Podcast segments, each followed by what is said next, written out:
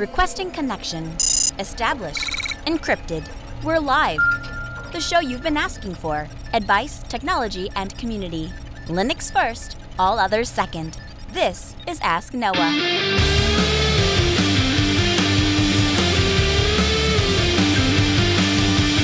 Live from Altispeed Technologies, the Ask Noah show starts right now. This is the show where we came to do all the things on Linux they said couldn't be done and take your questions on how to do the same. The phone lines are open this hour to be a part of the program. It's a free call 1 450 NOAH. That's 1 450 6624 or send an email to live at asknoahshow.com. My name is Noah Chelliah. I am your host. Delighted to be here with you this hour as another episode of the Ask Noah Show kicks off. It's a dark day on the internet. Article 13, Article 11 have passed 348 in favor, 274 against. This is a means of controlling the internet, and don't be dissuaded. This is a bad thing. And we're going to talk about that. We're going to dig into the show. But as always, your questions come first on the Ask Noah Show. You can join us by phone, 855-450-NOAH. That's 855-450-6624. You can email us live at AskNoahShow.com, or you can join us in our interactive mumble room, which is what Brent does. Hey, Brent, welcome to the Ask Noah Show. Hey Noah, good to talk to you. Hey, as always. Hey, uh, so, well, I was going to say simple question, but uh, you can decide. um, so I uh, have a Yoga 710 that I'm trying to configure. Uh, I'm trying to put Kubuntu 1804 on it, and everything is working great as usual. What I'm running into is uh, it's a three-in-one. Uh, and I don't have much experience both with the touch screen uh, on these and the the, the, so the screen's all the way back uh, so that you can sort of lay the computer flat with the keyboard facing down. And uh, so when it's folded back when the screen is folded back all the way uh, kubuntu does a great job of sort of detecting that and turning the keyboard off um, so that you're not sort of mashing buttons on your lap or something like that.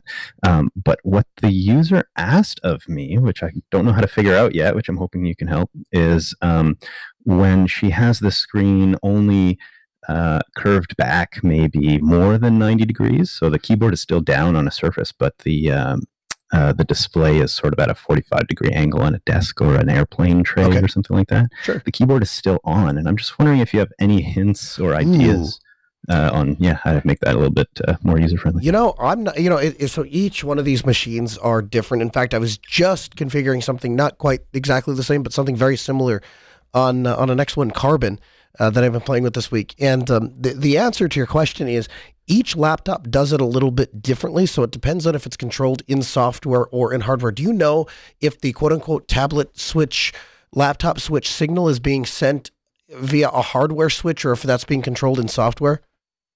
Yeah, so I that's a little bit of the road I started going down um, with some some searching on the internet, and uh, so I was able to run. I think it was an xinput uh, command Mhm. to try to see if there was a hardware switch that was going, and I, I couldn't really identify was anything to detect sort of the um, half um tablet mode it certainly there was certainly a switch for the full tablet mode i think that's how kubuntu's dealing with it but i, I can't say for sure really There is um so in the ThinkPads, and I know you said this is a yoga, but it they a lot of them will share a lot of the same a lot of the same technology and the same build function inside of slash sys slash devices slash virtual slash graphics.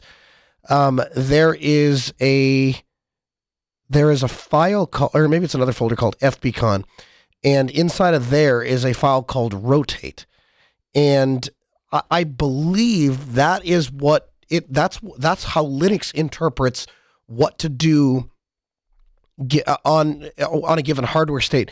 We'd have to dig in a little bit more to find out if there's an actual switch. So, like for example, on the X1 Carbon, there is a switch right at the very center of the of the keyboard essentially and when that switch is is there's pressure is applied to the switch that's what lets the the computer know that the lid is closing now my last laptop i guess it was actually a magnet and when the magnet got close enough to the to the end that that's what would signal the computer that the, the lid was closed um, and so understanding how that process works my, my suspicion is though with those two in ones, it may actually be a software thing. There may actually be uh, code inside of there, and that's why I point out this this uh, virtual graphics uh, rotate file. There may actually be software in there that that that calculates and and monitors at what the state of that closing is so that it can do various things depending on the degree of open or completely shut or, or those kinds of things. Yeah, so no obvious hardware switch on this one, but uh, the magnet isn't. uh, is yeah, the magnet's really uh, interesting. Uh, I I sort of might have read that it might be in the hinges. There might be a switch or something, but Right. uh, uh, at least that gives me a place to to continue searching and uh, yeah, to at least have a directory to look in. Can I ask? Can I ask? Are you using the Wacom driver for the tablet portion of that, or are you using libinput? Uh, whatever's stock. Okay, that would be libinput. Okay, yeah. I so one thing you might consider trying to, and it's hit or miss depending on what you read on the internet and which version of Linux and all those kinds of things. But uh, there is there's a lot of uh, talk about the Wacom driver um, being able to give you a little bit more functionality and a little bit more of a real feel, uh, whereas libinput is is being developed. And actually, I, I I it's funny that you asked this question this particular week. I stumbled into this because I was trying to fix something on my trackpad on my X1 Carbon, and libinput didn't support a particular f- feature set, and Synaptics does. Uh, but in searching for that, I stumbled across a post that was talking about the uh, Wacom drivers that you can install um, to get the tablet, uh, the more natural tablet feeling style thing. Yeah, that is, uh, I think maybe something that might come up a little bit more. And I, I had to do a little tiny bit of trickery to get Firefox to do some some nice sort of flick scrolling and stuff Right. like that. But that was pretty easy. Uh, but yeah, I'd love to see a little bit uh, more work on this from from everybody who knows how to do the developing side of things. Awesome. Well, thanks a lot, Brent. We appreciate the question. Yeah, thanks for your answer. Yeah, you bet. 1 855 450 NOAH. That's 855 450 6624.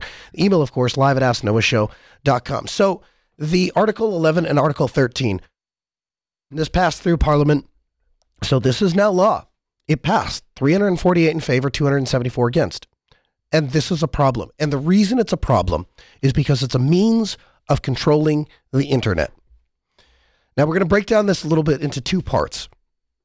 But essentially, both parts allow the government and large corporate entities to scrub content they don't like from the internet. So content can be removed from the internet if they don't approve. And they're doing this under the guise of copyright, and that's total and complete crap.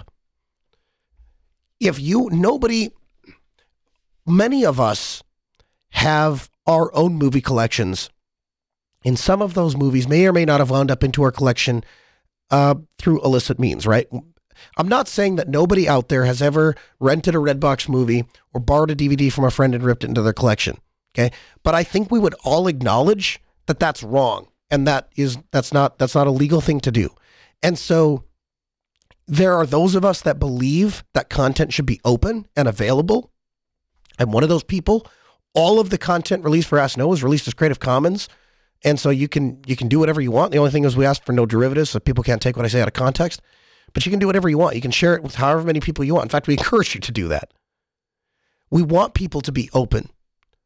But I've never, ever, ever advocated that happening at the hand of the government, that the government should force people to open up their content. The issue here is that we're not we're no longer talking about copyright. We're no longer talking about convincing people to share their content in an open way. We're talking about eliminating people's freedom of their own expression. Because under Article 11 and under Article 13, if you take a screen grab from a movie and turn it into a meme or make a joke with it, technically that can be in violation of Article 11 and Article 13. So, like I said, it breaks down into two parts. We'll start with Article 13. That is the database filter. Now, the database filter requires all social networks to filter all content uploaded to scan for objectionable material. So, the idea is it's like Content ID for YouTube, except on a massive scale. Now, there's a number of problems with it, socially speaking, but there are some technical limitations as well. The problem that we have here is that it fundamentally puts an onus and a burden financially, technically, on the service provider. So if you have a Facebook or a Twitter or a MySpace or a Google Plus or a, Gab or whatever social network you want to talk about, these people are unable to run their companies unless they are complying with Article 13 and scanning for this objectionable material. That is a huge burden. Can you imagine Facebook having to scan every single image and every single video that's uploaded to their social network? What a problem that would be. And how costly would that be for them? And then the second part, and the thing that I actually find to be more egregious, is Article 11, which is the link tax. And essentially, Article 11 says that you have to pay to link to a source. And there has to be a license and an agreement in place for you to, to link to somebody else's source material. Now, think about what that does, practically speaking. I, is a very small, very, very small news organization, right? We provide news like this and other technical related news. Can you imagine if we entered a world where every time I talked about a story and put a link in the show notes, I had to pay a tax on that. I had to pay a, I had to pay a company to link to their material. These people can't get their hand in the pot enough ways. First, they charge a lot of times a subscription fee to be able to view some of the content in its entirety. Then they sell ads around that content. And then they try to drive traffic back to their site so that people can watch and click on their ads. And now they want to get paid another time in the form of linkbacks. They want to charge people to link to their sites. This is ridiculous. And what it does is it stomps out the ability for smaller news organizations to spring up and be competitive. Because I can't compete with the ZDNets of the world, right? And the smaller news organizations are not going to be able to compete with the CNNs and MSNBCs and the Fox News of the world. And so we're at a fundamental disadvantage. And then they're going to force those smaller organizations to pay money to the larger ones. So the end result is going to be that only large companies are, with any real scale to them, are going to be able to participate in this system because they're the only ones that are going to be able to pay for it. And this, I think, is the mainstream media's plan to try to save themselves by forcing smaller companies to pay them for their inaccurate, oftentimes biased and terrible reporting.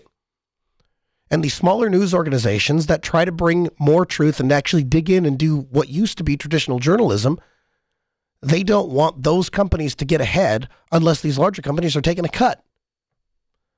And this is a very scary thing to me. Social media in its entirety could could pull out of the EU. And I I have seen that happen, not necessarily to this scale and not with social media, but I, I am part of an organization. I shouldn't say part of an organization. I work with a company that does business internationally, and they have a newsletter that they send out every single month that updates its customers on what's going on in the company. And one of the emails that we got last year was, hey, given these new regulations that are coming out in the EU where people have to continually opt in, we uh, we can't afford to continue to publish the newsletter in the EU. So if you live in the EU, uh, you are not going to be able to receive the newsletter. And if you're outside of the EU, then you need to click this box specifying that your email address doesn't exist inside of the EU. And I watched them fundamentally discontinue service to the EU because of oppressive regulation. And now we're going through that in a whole different scale and much, much worse this time. Don't kid yourself. This is SOPA all over again. Except this time it's worse. I want people to be open, but I want it to be by choice. I have never advocated for anything less than maximum absence of coercion from government, and this silences dissent. And if I can put my tinfoil Tuesday hat on a little bit because it is tin, because it is Tuesday, how long before people start to say things the government doesn't want them to say, and that gets added to the list of things that can be pulled from the internet? Because under Article 11 and under Article 13, they have to pull objectionable content. They're passing it under the, the guise of copyright. But how long before somebody says something the state doesn't want them to say and they decide, well, we just need to, to pull out of that? And you better believe that as Linux users and open source users and people that advocate for freedom and open source, this is a huge problem for us. A huge, massive, massive problem for us. It is a dark day on the internet. And I hope that this never comes to the United States but don't kid yourself. They tried to pass SOPA, they just didn't get very far. And now they have precedent. Now they have precedent. Now they have something they can look to and say, look, it passed over here. The sky didn't fall. And you are going to have massive media outlets that have big budgets and large corporations that are going to be able to approach the US government and say, hey, look what we did over here. And that worked pretty well. So we'd like to do it over there. And I find that to be, I, I, I, I, cannot tell you how disgusted I am that this passed. And I cannot tell you how disgusted I am that as a open source advocate and Linux advocate, that I'm going to exist in a world now where the last free place on earth is being attacked and they had their first successful win. I really don't like it. The discussion will continue next. I do want to make a stop at the Linux News Wire newsroom with Eric, the IT guy. Here he is. From the Linux News Wire studio, this is the weekly roundup with Eric, the IT guy. Hey Noah, happy to be with you again, and here are your Linux and open source headlines. First up this week is from the folks over at the Kodi Project. The XBMC Foundation, the nonprofit owners of Kodi, have joined the Linux Foundation as an associate member. The Kodi Project, formerly XBMC, is a multi platform multimedia server. Designed as an open source competitor to Plex, Kodi can run on Linux, Windows, OS X, iOS, and Android. It touts such a streamlined functionality that can even play content off of a Raspberry Pi. The XBMC Foundation announced that pairing with the Linux Foundation just made sense, a joining together of two communities of passionate problem solvers. The Linux Foundation, most notable for employing Linus Torvalds, is home to numerous projects and foundations focusing on Linux and the open source ecosystem. Our mission at Linux Newswire is to present the news in a clear, straightforward manner without commentary or a lot of fluff. Sometimes, though, even we have to take a step back and scratch our heads. KDE Connect brought us one of those moments this week when the Google Play Store flagged and removed the app from their store, only to re add the app less than 24 hours later. KDE Connect, along with its GNOME based sister GS Connect, are applications designed to integrate Android devices with the Linux desktop much in the way iOS devices have grown to interface with macOS. Google cited that KDE Connect violated policies surrounding third party applications and SMS integration. Google tried to cite that the SMS functionality was not core to the KDE Connect app, despite that being one of the most popular features. KDE developers worked quickly to release a modified version of the tool with SMS functionality disabled. The rest of the team worked hard attempting to reach Google support. However, within 24 hours of the application being published on Google Play Store with SMS disabled, Google whitelisted the SMS feature and KDE republished their app with the SMS functionality restored. It is worth noting that the F-Droid alternative was not affected by this incident. Firefox 66 has been released to GA this week. The new version of Mozilla's flagship project is now available for, all platforms including Windows, macOS, Linux, iOS, and Android. Linux in particular received lots of attention this go round, including a tighter looking interface. This was achieved by enabling CSD by default. CSD, or client side decorations, combines the title and header bars, allowing more vertical space specifically for web content. Have a lot of tabs? Firefox will now help with that too by allowing a search option on open tabs. Autoplay media by default is now blocked. Woot! Firefox 66 also brings with it performance improvements by moving add on settings into the Firefox database instead of individual JSON files, a fix for Linux users' downloads panel, and support for scroll anchoring. Also, in the announcements for Firefox 66, Mozilla announced that in Firefox 67, the royalty free video codec AV1 will be supported by default, a huge win for the open source community.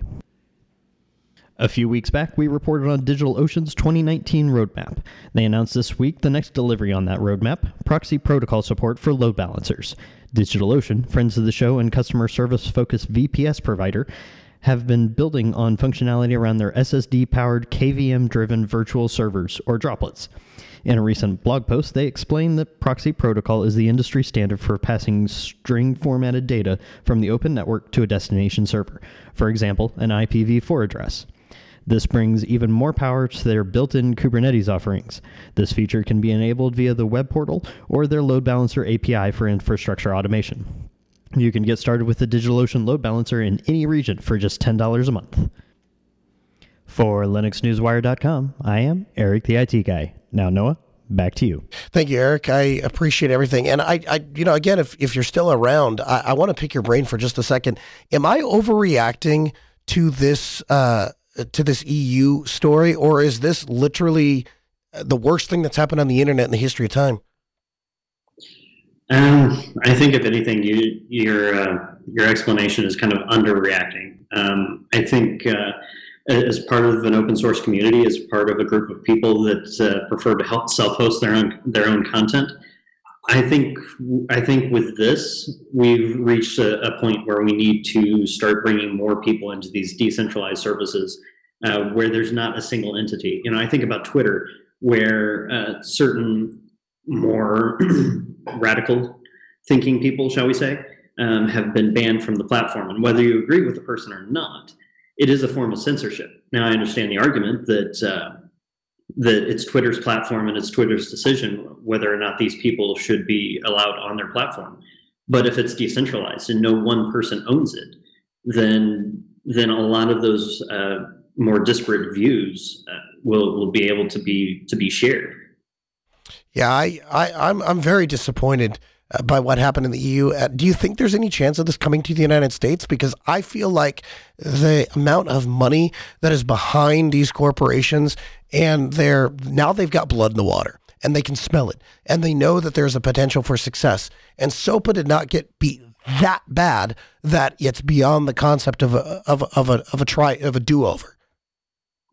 Oh, for sure. I mean, it's it's only a matter of time, and with the way that the media has been treated in this particular political cycle, again, your your personal beliefs about about uh, our leadership or or whatnot aside, it doesn't matter. I mean, the media has been has been just sidelined unless you unless you say the right things or interview the right people. It's it's just a matter of time.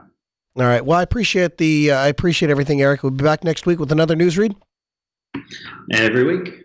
Appreciate it. That is Eric, the IT guy. Now, my next guest is Michael Hall. He is the lead developer of GetTogether.community, an open source platform for organizing and building communities. We have used GetTogether to organize the very first uh, official organized, I guess, rather, Ask Noah get together that we had in California. We're also going to be using it for the uh, for this Friday where we have our first lug in Grand Forks. But joining us on the program is Michael Hall. Hey, Michael, welcome into the program. Hey, thanks for having me on, Noah. Yeah, so first of all, I apologize for my voice. It's a little bit crackly. I'm just getting over a bit of a cold. But um, essentially, what I wanted to do is I wanted to bring you on to talk a little bit about Get Together and how this product came out because I hadn't heard anything about it and I hadn't seen anything about it. And all of a sudden, it wasn't on, on my radar. And all of a sudden it's everywhere and it seems like everybody is using it and it's really taken off. Tell me, what was the inspiration behind Get Together? So, about a year and a half ago, I was at a GNOME conference in uh, Manchester, UK. Um, and one of the sessions that I was a part of there, they were talking about wanting to set up these local uh, GNOME groups in other parts of the world. And they wanted a way to be able to track them and track their events and stuff like that. Um, and at the time, I was working at Endless Computers, who had a similar interest. They wanted to start bringing up local communities in the areas where they were targeting their computers. Now, previously, I was uh, I'd worked at Canonical on Ubuntu, um, and I got my start in the Ubuntu community working on something called the Ubuntu Local Team Portal, which was essentially that. It was for the Ubuntu local communities to use to uh, promote and track their events. So the idea came there to produce some kind of a generic system, something that was like the Locoteam portal but not specific to Ubuntu, um, that could be used by open source communities instead of paying for Meetup, which runs between like 10 and $15 a month per group, which can add up pretty quick, especially if you're, you know, just a, a community project. So that kind of sat and simmered over the fall and into the winter. Uh, and over Christmas break that year, I just started putting together um, a Django app to do this. And so that was right at the start of 2018. So we're a little bit more than a year old now. Um, but that's where it all came from. Um, a lot of the initial feedback I got was just throwing questions out on Twitter. You know, how should this work? What should it look like? What should the um, support model be for it? What should the name be? Um, so that all kind of, it was all based on community feedback that I was getting. I'm interested to find out where you see this project evolving to or where you see uh, this project heading because previously all of the Linux meetups that I was familiar with were all using uh, um, Meetup. And today, what we're seeing is a lot of the free and open source and Linux community meetups that are occurring are actually being scheduled with Get Together, not the least of which is the Ask Noah Show and the Grand Forks Linux Users Group. And so it seems like this is picking up pace very, very quickly. I've seen just in the last 30 days how many organizations have switched from get uh, from Meetup over to Get Together. I'm wondering, is this growing faster than maybe you had anticipated? Uh, I really didn't know what to anticipate at first. Um, I had originally built it to be a federated system so that maybe each community, like the Ubuntu community, can run an instance the Debian community could run an instance. Um, so I set up gettogether.community just as a free public instance to start off this federated network. Um, I didn't really expect that many people to uh, use it instead of setting up their own instances, but it's really become popular for like one-off teams who, you know, it doesn't make sense to run your own instance if it's just for one team. Um, and there was a need for that. And I think, especially among the open source community, there was a desire to use an open source service instead of uh, a meetup one.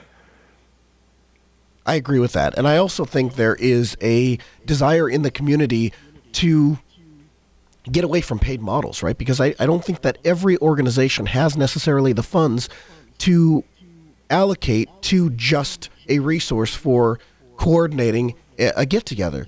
Um, and the nice thing is, so Get Together being open source means that people can host their own instance if they don't want to use the service Get Together, which is gettogether.community. Is that correct?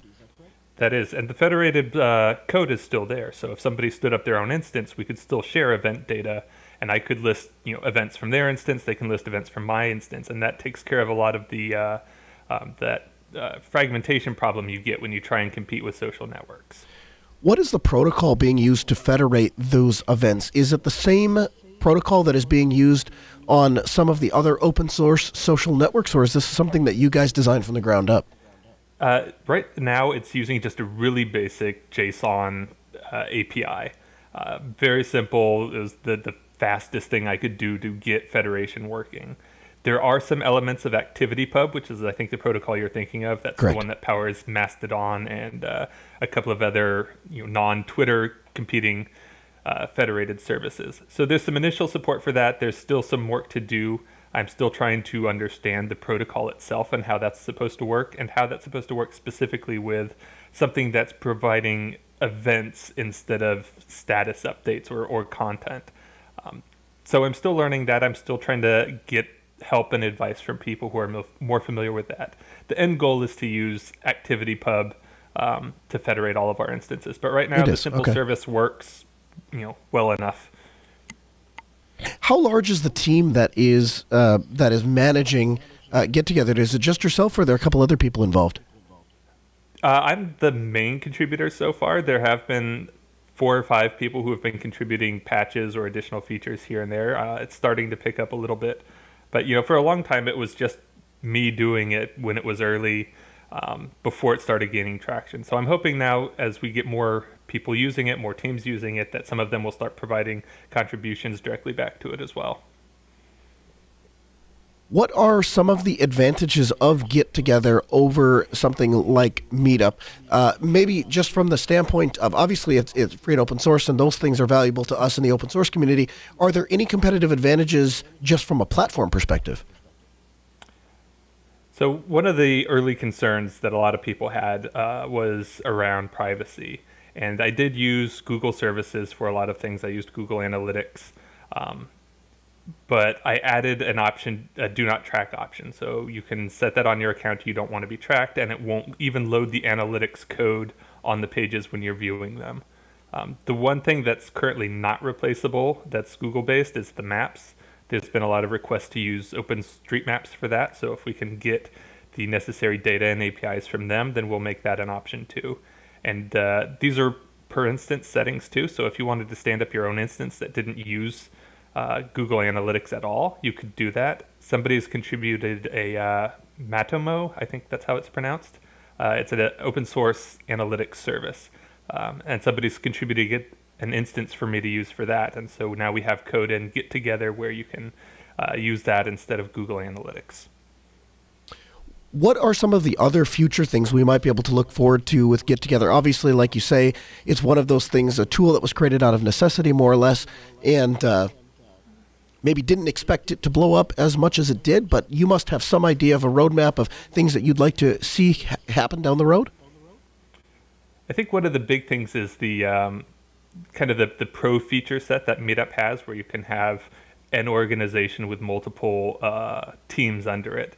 And we have some of that already. Um, but there's a lot more features I think that can be added there to make it more useful, especially to um, bigger communities or companies that are organizing a global community uh, to give them the features that they need there. Can you talk a little bit about the funding model of GetTogether.community? Obviously, you're providing it to the community for free, but it must cost something. What does the revenue model look like for Get Together? So you mentioned earlier that it's you know free to use, and you know, people wanted to get away from paid services, but you know hosting a website like Get Together still costs money. It's got to come from somewhere. Uh, it was originally coming out of my pocket, um, but that's not a sustainable thing. Nobody wants to invest in a service that's just you know one guy's generosity paying for. The original plan was to do a, a freemium model where the base services that individual teams would use would be free, and then add ons like organizational support would be something that an organization would pay for, and that payment would go towards sustaining the website. Um, but I didn't really like that model. Like I started adding these features, and I really wanted them to be used. I didn't want them to be behind a paywall. Um, so I opened up a Patreon account and got enough contributions through Patreon to pay for the hosting of GetTogether.community. And so I did away with the you know, paid features model. So now all of the, the features are free and it's all being provided to people from these Patreon contributors who are, are you know, essentially funding the hosting for it. That's awesome. And I love to see when the community comes together like that. You're providing a tool that the community absolutely can't live without, and the community steps up and says, Well, we're going to make sure that you don't go hungry in the process of doing that. And so they, they really stepped up to, to get your back, and I think that's awesome. At this point, do you feel like you're pretty well funded? Do you, you feel, or, or, or could you use more contributions? Right now, we're covering our monthly hosting costs. Um, I've done a lot of things from the get go to make sure that hosting was as cheap as could be. Um, so we're on AWS right now, which I know isn't the cheapest, but it was really easy to get set up. Um, and it's under $20 a month right now, hosting fee. So, you know, as we grow, it might become more, but right now the, the donations that I'm getting are covering the hosting cost. That's outstanding. Michael Hall, he is the lead developer of Get Together and a guest this hour on the Ask Noah Show. Michael, thanks so much for taking the time to join us and chat with us a little bit about Get Together. We'll get you back on the program soon. Thank you, Noah. 1 450 Noah. That's 855 450 6624. The email live at asknoahshow.com. Make your voice heard, become part of the program. What if I told you that there was a super fast computer, the fastest super computer in the world, and not only did it run Linux, but it wasn't running on Intel, it wasn't running x86, and it wasn't running ARM. It's running something completely different, built for geeks by geeks. Well, that's what our next guest this hour is here to talk about. He is Hugh Blemmings, and he's the executive director of the Open Power Foundation. Now, the Open Power Foundation, you may have not heard of them, and you may have not heard of the architecture, but it is a continuation of the of the power architecture that you may be familiar with so many years ago. Now, the Open Power Foundation exists to make sure that Intel has a good run for their money, because, and this is why I'm I'm kind of laughing a little bit in uh, at the at the chat room. DOS Geek, dear friend of mine, constantly pushes Team Red. Now he's more Team Red in the sense of graphics cards. I don't know if that necessarily translates into processors, but the idea behind AMD is to give Intel a run for its money. Now, whether or not they succeed is irrelevant. The important thing here is that Intel has some competition other than themselves. Because for a long, long time, NVIDIA's biggest competitor, I'm sorry, for a long, long time, Intel's biggest competitor was Intel, their previous generation of processor. Could they make a processor good enough to outdo their last generation of processor? And the same was true of NVIDIA. Could NVIDIA make a graphics card better than their previous generation of graphics card? And so, regardless of who comes out in the end, Linux wins. And that's what we're looking to get to. So, there is an alternative architecture out there. It is, it is a competitor to Intel, and it is called the Power 9. And the Power 9 architecture forces processors to get a whole lot better. Now, Power 9 is a multi threading symmetric multiprocessor based on the, uh, I believe it's uh, Power ISA. He used a 14 nanometer FinFET process. It comes in 12 and 24 core versions, and it's it's designed to be used at scale. And when I say scale, I'm not talking about the conference. I'm talking about to be used in a scalable fashion. And we had a chance to stop by and chat with Hugh Blemmings. Now, there are a, a lot of different players involved. And this is what is, quite frankly, a little confusing to me as somebody who has not followed this uh, very deeply for a long time. The there are companies that make Power Nine computers. There is obviously IBM who worked on the research part of developing the Power Nine chip, and then there's the Open Power Foundation. The Open Power Foundation is the organization that tries to adhere to open standards and make sure that people that want to develop and play in that world are following these standards. Hugh Blemming is the executive director. We had a chance to catch up with him at scale. Here's that audio. We're on the floor at Scale, and we stopped by the Open Power booth. Hugh Blemmings is my guest. Hey, Hugh, welcome into the Ask Noah Show. Hey, Noah, nice to be here. Yeah, thanks for taking the time to be here. So, I guess for those who haven't heard of the uh, Open Power Foundation, give me the 30 second elevator pitch. What is the Open Power Foundation? Right, so we're, a, I guess we're a technical consortium, first and foremost, a, a not for profit based here in the US, and we promote the use of the power processor architecture and an ecosystem that goes kind of goes along with that. So, I sort of think of it as a mixture of technical standards body and a sort of marketing, promotional, technical commons all kind of rolled into one. So, as a foundation, you're you're concerned or you're interested in promoting openness. Yep. Uh, explain what the advantage of the openness as it relates to the Open Power Foundation. Sure. So I guess there's a few things. If we think of us as an open technical commons now, we've understood that open software makes a lot of sense, and what we we we have a really nice, rich open software ecosystem around power and open power. We also promote an open hardware architecture as far as we are able to as well. So we have working groups within our organisation that come together from the member companies and establish common open protocols around interconnects and uh, standards for the power management and all those sorts of things for the for the systems. And many of our members, not all, but many of our members actually produce hardware that's entirely open source as well in this in the standard sort of kind of open hardware sense as well. So this is essentially what it amounts to. We we get to some real competition from Intel in the x86 standard. Right. Yeah, exactly. So, so power itself, you know, it's fair to say Intel and AMD are our, our most obvious competitors. We're talking about a processor architecture in power that is server grade, high performance. It's not a, an overgrown embedded chip. It's a, a full-on server server architecture, server chip server architecture. So in that sense, Intel and AMD are our competitors. But I think we have a few advantages both in technically, but also in, in that sort of openness sort of sort of piece, and can talk about that a bit more if that's if that's useful. Yeah, absolutely. Um, you know, Linus Torvalds said a few years ago. He said that x86 is, is going to be dominant because that's where the developers are, and that's Yeah. where you know where everything is going. But uh, the reality is, this kind of changes that landscape a little bit. Exactly, and- we've been one of the, the traditional difficulties we'd had with with power. If we, if we go back, say, ten years ago, is it was really hard if you're an individual developer, an individual contributor, to get access to power hardware because it was only being made by basically IBM at that point. So IBM kind of realised that and said, well, if we get this get this foundation together, we can bring in other companies, and they got Google and Tyan, Mellanox, and uh, Nvidia with the with the founding members. So let's build an ecosystem together that promotes that openness.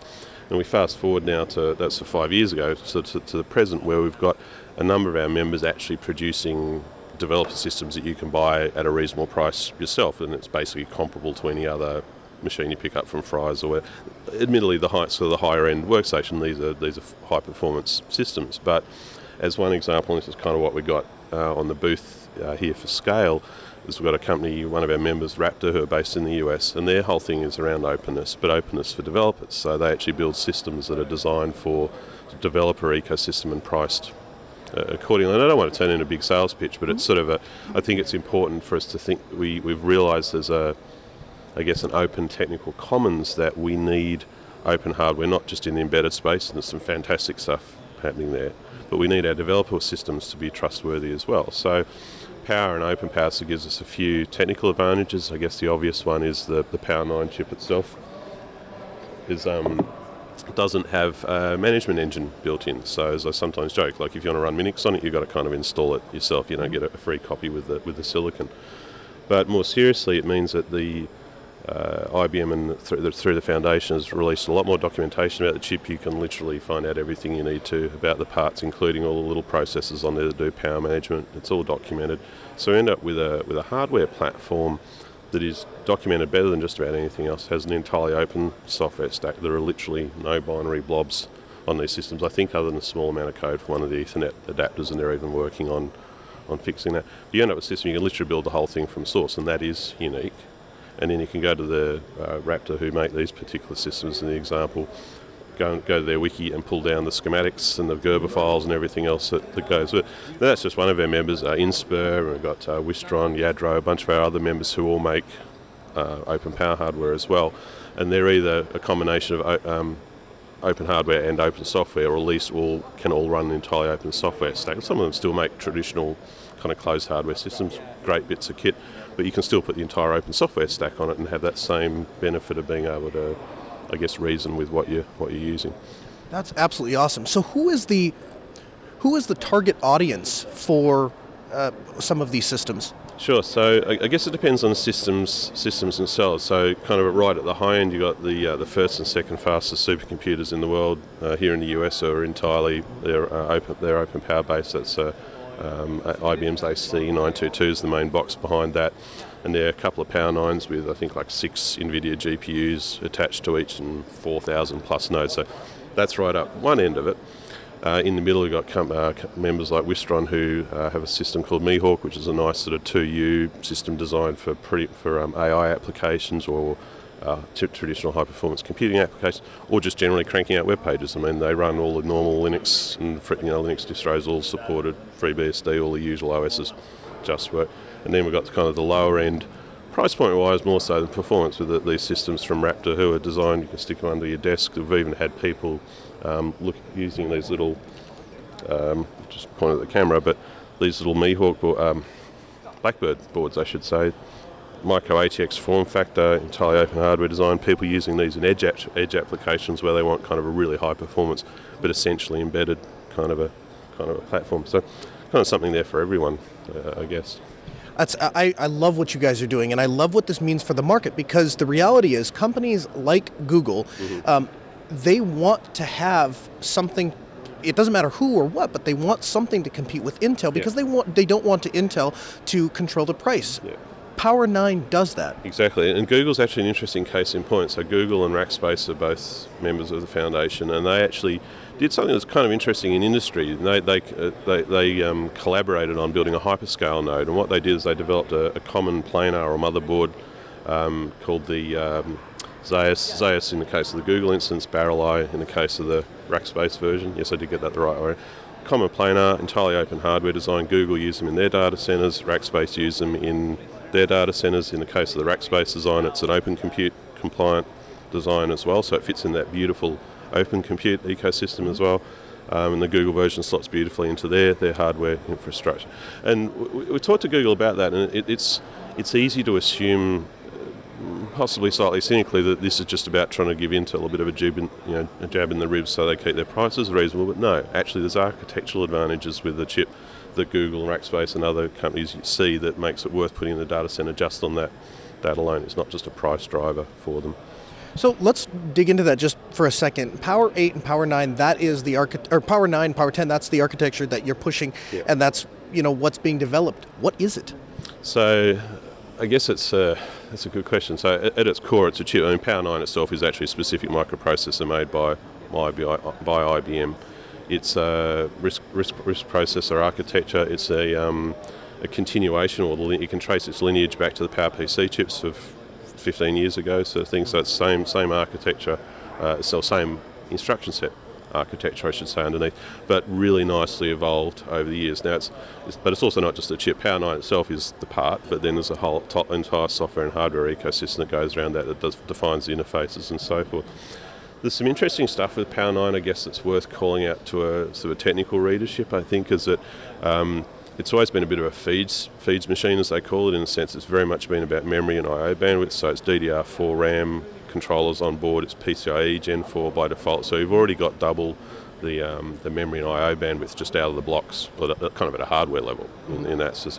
But Power's always been architected to be really efficient from a DMA standpoint. Um, uh, really exo- really exotic and um, well thought through interrupt controllers, all those sorts of things. So it's just a nice, rich, really sort of sensibly designed, and it's kind of evolved cleanly over the years as well. And I had a fantastic conversation with one of our one of our members a few few weeks ago, based out of Europe actually, who had a customer who were really interested in Power 9. So, awesome, great, why, why? And it turns out they've got this big chunk of assembler code that was re- originally written for a 32-bit PowerPC mm-hmm. 15 years ago that they cannot change. So I infer, you know, they haven't got the source code or who knows what, that they want to be able to run. And they, sure enough, they are able to take that, put, put a little bit of shim code around it, ran beautifully. So things. So that's the, the benefits of a nice, clean uh, evolution of architecture. So well. it is an evolution of the yeah. power original PowerPC. That's right. Yeah, yeah. And it's kind of sometimes yeah, it's the reports of our death are greatly, greatly exaggerated or whatever that wonderful quote is. But yeah, you can actually trace that lineage all the way back. And in fact, the actual Power 9 chips themselves use little PowerPC 32 engines to do power management and stuff like that on the chips. So that's fantastic. I, cool. That is really cool, yeah. and it's it, it, it is a it's a throwback, and, and I like that. I also understand that Power Nine, Power Ten, they're particularly suited for people that want highly customized machines. Talk about that. Yeah, so the, um, there's a few things you can look at there. I mean, we, we talked about PCI is a pretty standard sort of a sort of an interface, but um, the Power 9 and we Power 10 we know a little bit about. IBM have disclosed some stuff there, but um, Power 9 has uh, NVLink, on, which is a, a, a, cache coherent interconnect to, to, connect to NVIDIA GPUs. I can get like 20 north of 20 gigabytes a second per connection for that. Um, then you've got OpenCAPI, which is an open standard, accomplishes a similar sort of thing again, a cache coherent accelerator interconnect. A bit of a mouthful. But what that means is you can connect FPGAs or GPUs directly to the processor at a much, much higher connection speed and from a programming model, it's cache coherent, so it appears in the same memory address space. Practical outcome of that is much, much higher performance, but much, much uh, easier programming models.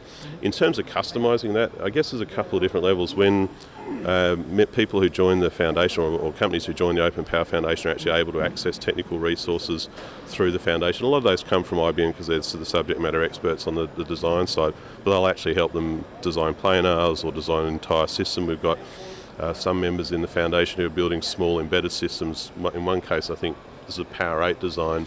They actually literally soldered the, the uh, CPU onto the onto the planar because it was a in, going into a high vibration environment. So there's a lot of customization options there as well. And we're increasingly hearing and seeing now members come into the foundation, do that sort of development with, with other partners, and then they turn those around and make those an open hardware design in their own right. So it helps build that sort of uh, ecosystem up there as well. With the advent of ARM and it, ARM becoming so prolific, why the investment in the power infrastructure? Why not look at something similar like ARM? Well, I guess ARM's, ARM kind of is a competitor in a sense. I mean, and I don't say that to be cute or clever, but that's a simple, simple fact of the matter. But ARM's traditional, traditional strength, and to this day, I mean, my phone runs on, is mm-hmm. is the, the lower power and relatively low compute environment. Now they're catching up. They make good parts to be sure, but, but they're still sort of playing in a slightly different different space to, to where, where we are at. Power's always been a, a high end pro, sort of a high end processor server architecture. ARM's kind of working up. Power's history, if you go back to PowerPC, of course, is in the embedded space as well. And the old expression, I think, was palm tops to, to teraflops, or palm, palm tops to petaflops, probably. Um, so from an architectural standpoint, you can build those low-end parts, and there are still PowerPC parts used in embedded applications, including the Mars rover and things like that. Mm-hmm. So there's a, there's a wide ecosystem there. But, but um, yeah, I think playing in slightly different but complementary spaces there are there's undoubtedly going to be somebody out there that's listening to this and saying i want to try this i want to give this a run yeah. talk to me about what distros run on Power 9? I assume it's primarily a Linux thing. Is it? I mean, can I just go download Ubuntu, Fedora, and run them? Yeah, it's it's interesting. Us actually know like the software side is almost uninteresting. It just works. Mm-hmm. Like it's sort of. Um, Power is one of the oldest non-Intel ports of say the Linux kernel and the GNU toolchain and so forth. So, so Debian works on it, Red Hat, Ubuntu, SLES, they all just work. You know, you know, it's that side is almost uninteresting. Uh, FreeBSD is ported, runs really, really nicely as well. Power is unique in being a chip that is bi-endian. It can run big endian and little endian at the same time with no performance overhead. So interestingly, free, the FreeBSD port excuse me, is Big Endian. Most Linux distros are now have settled on Little Endian just for sort of simplicity of compatibility with uh, with Intel Intel chips, and because people can't write software that doesn't necessarily very well. Excuse me. But we've got a couple of distros out there who are still big Endian as well as Power traditionally was. And from a kernel standpoint, in talking to the crew at, uh, at OzLabs who do a lot of the kernel work, they're very much committed to having both continue to, to run. So the software side is really, really nice. Then you've got a really rich uh, kind of com- commercial software ice, ice, that commercial software ecosystem out there as well. And a lot of our members produce really nice traditional commercial software accelerated databases. Um, AI applications are a big one for power and, uh, and so on and so forth. In terms of um, individual developers or people who want to kind of get access and play with it themselves, like yeah, you can just pull down the ISO, and the hardware is now again at a point where you know, there's members of, of ours where you just go to the website, order a machine, and it'll show up the, the next day. Talk to me about Talos, because I assume that's what you're referring to when Yeah, you say right. that people are going to, you know, you can purchase a machine, it shows up just like you would buy from Dell or anything else. Talk to me about Talos. What is it? So that, Talos is a is the, the company is actually Raptor Raptor Computing System. So they have two products now. Um, the Talos Two, which is the machine, so just to your to your left there, that's a two socket design, uh, Power Nine, uh, entirely open hardware, entirely open software stack that runs on that. And actually, that's very much been Raptor's focus is is on the openness of their software stack. So they they've they're really really committed to that. They basically really push very hard to only have hardware on their systems that has open drivers, and where they don't, to work with the community to, to build them. So I've got the Talos, which is kind of a mid to high end developer workstation, uh, one or two socket design. You can put like two terabytes of RAM in it, go up to 22 cores per socket, four threads per core. Power 9's a four thread per, per core design by default for the for the chips we use. Um, and then they've also just released, or just about to start shipping, they announced it mid late last year, uh, a micro ATX form factor motherboard, the one I held up earlier, which is the Blackbird, and that's designed as a that's a single socket design, a couple of do- um, DIMM slots, a couple of PCI slots, and they're targeting that I think to be like twelve hundred dollars US, including a four-core CPU. Now, some of your readers are going, or listeners are going to go, well, hang on, that's quite a lot of money for a motherboard, but you you're getting the CPU with, with, with that, but you're also getting a system that's kind of mid to high end performance. It's not sort of a simple low end x86 chip, so you, you really are getting a much, much higher performance. And again, entirely open hardware design, entirely. You can probably tell whether, and it's it's interesting. uh, Like when particularly at shows like this, and I had a been I've had a really we had a really great year last year being out and talking to people at a lot of these sorts of events. The performance side of things almost un, is uninteresting. Like people just get that. Like it's assumed you wouldn't be talking to me if it wasn't a fast computer, kind of thing.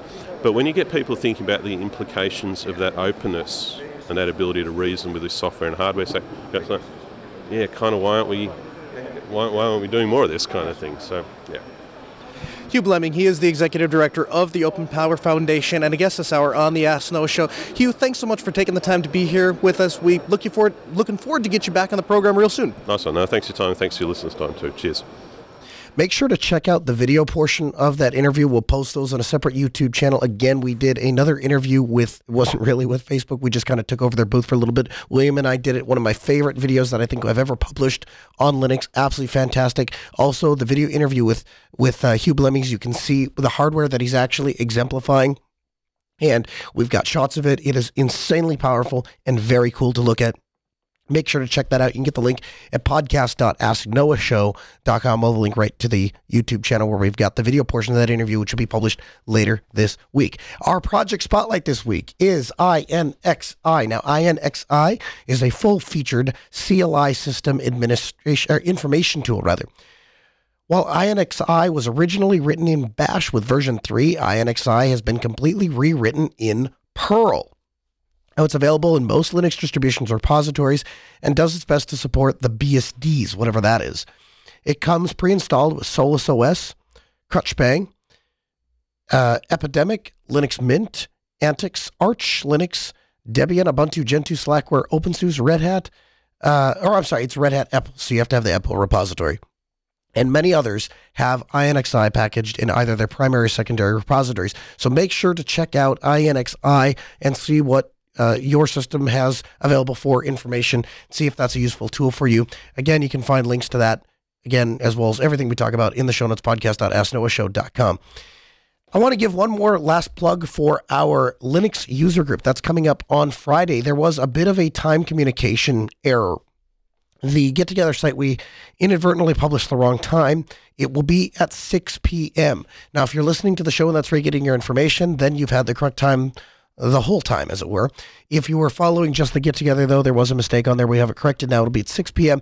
Uh, we're expecting a decent turnout. There's also a possibility of a gentleman from Red Hat giving us a remote presentation. We're going to try and dial in some details, and we'll have those available as soon as possible. Of course, gettogether.community has the uh, uh, ability for us to actually publish speaker information, uh, so it's a fantastic tool. And if uh, the interview itself didn't impress you enough, then take my word for it. You have to go check out gettogether.community. But if you're in the Grand Forks area, in the Minneapolis area, Fargo area, and you can make the drive, we'd love to have you. It's going to be at the University of North Dakota in the Gamble Hall, uh, where, and it will be on this coming Friday at 6 p.m. Central. Hope to see you there.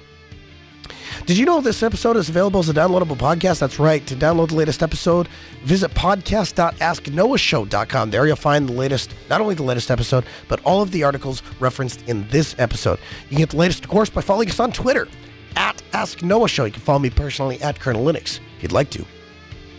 The Ask Noah Show continues next Tuesday at 6 p.m. Central. A huge thanks to Ben, our producer, Sarah, our call screener. This hour of the show may be over, but we got plenty more content for you 24 7 at AskNoahShow.com. See you next week.